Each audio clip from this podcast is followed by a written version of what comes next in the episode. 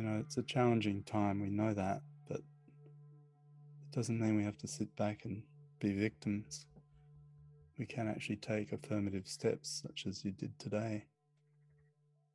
Step up, take a bit of ownership for, for your own state of mind, even if you can't control, change others. Maybe you can learn to be more accepting of that which is, that you can't change, and just have this um, increased sense of equanimity, of evenness.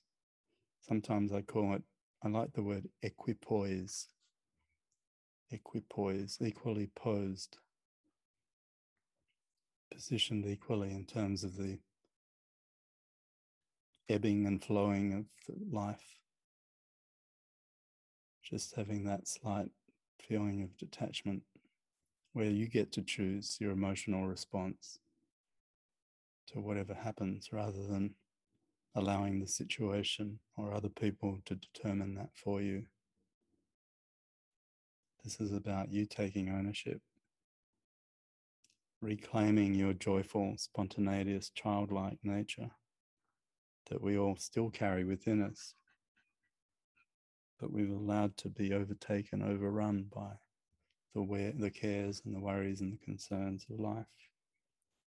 But you know, you can be active in life and you can be fully participating and giving without necessarily having to concede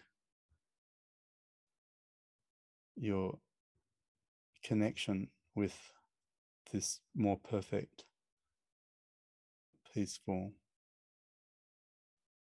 exuberant state. To, I maintain many yogis within our tradition, we all maintain this idea that this, these states are inherent. They're our birthright. There's no requirement that that be given up in order to be a participant in the world. None whatsoever. You can be both. In fact, the more that you reconnect and build this connection with these deep inner states like you had today, the more that you can then integrate that state of being into your daily activities, then the more proficient, the more mastery you obtain over life situations, and, th- and also things just seem to flow a lot better. So that's really the ultimate reason why we do this. It's so that we've got, we build, we rebuild our inner reserve of strength, of patience, of compassion and kindness, so that as we build our reserves, then we're better able to give and share and help others. And I think that's what it's called for.